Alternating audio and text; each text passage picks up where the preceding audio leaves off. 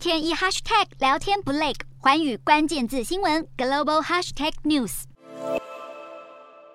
美国总统川普他在佛罗里达的私人住宅海湖庄园，就在日前被美国政府的司法单位进入搜索，据说搜出了十五箱，包括应该是美国国家机密文件或者是联邦收藏文件的一些过去的公文，或者是一些政要的书信，甚至还有一些外国人馈赠的礼物等等。川普大喊说这是司法的迫害，让他不要竞选二零二四年的总统。当然，事实现在还不完全的清楚，但是我们只能讲。假设事出必有因，因为就在今年二月的时候，美国已经有新闻传出来，川普他在自己的佛罗里达的家中有好多箱的私人文物，应该是要上缴给美国联邦政府收藏的，或者是回报给联邦政府的，但是呢，他并没有做。所以现在川普的事件衍生出来的政治风波，第一件当然就是这是不是个司法迫害？第二个，川普他如果真正被定罪的话，那么他还可不可以选美国的二零二四总统？首先，这到底是不是司法迫害？川普认为，民主党主政下的联邦司法单位入侵他的住宅，搜出了他私人的物品。但是呢，很多人也认为事出必有因，尤其这样的传言不断，所以现在就看美国司法单位他所收到的证物到底是什么。司法是不是介入了川普可能在竞选二零二四的这个总统大选呢？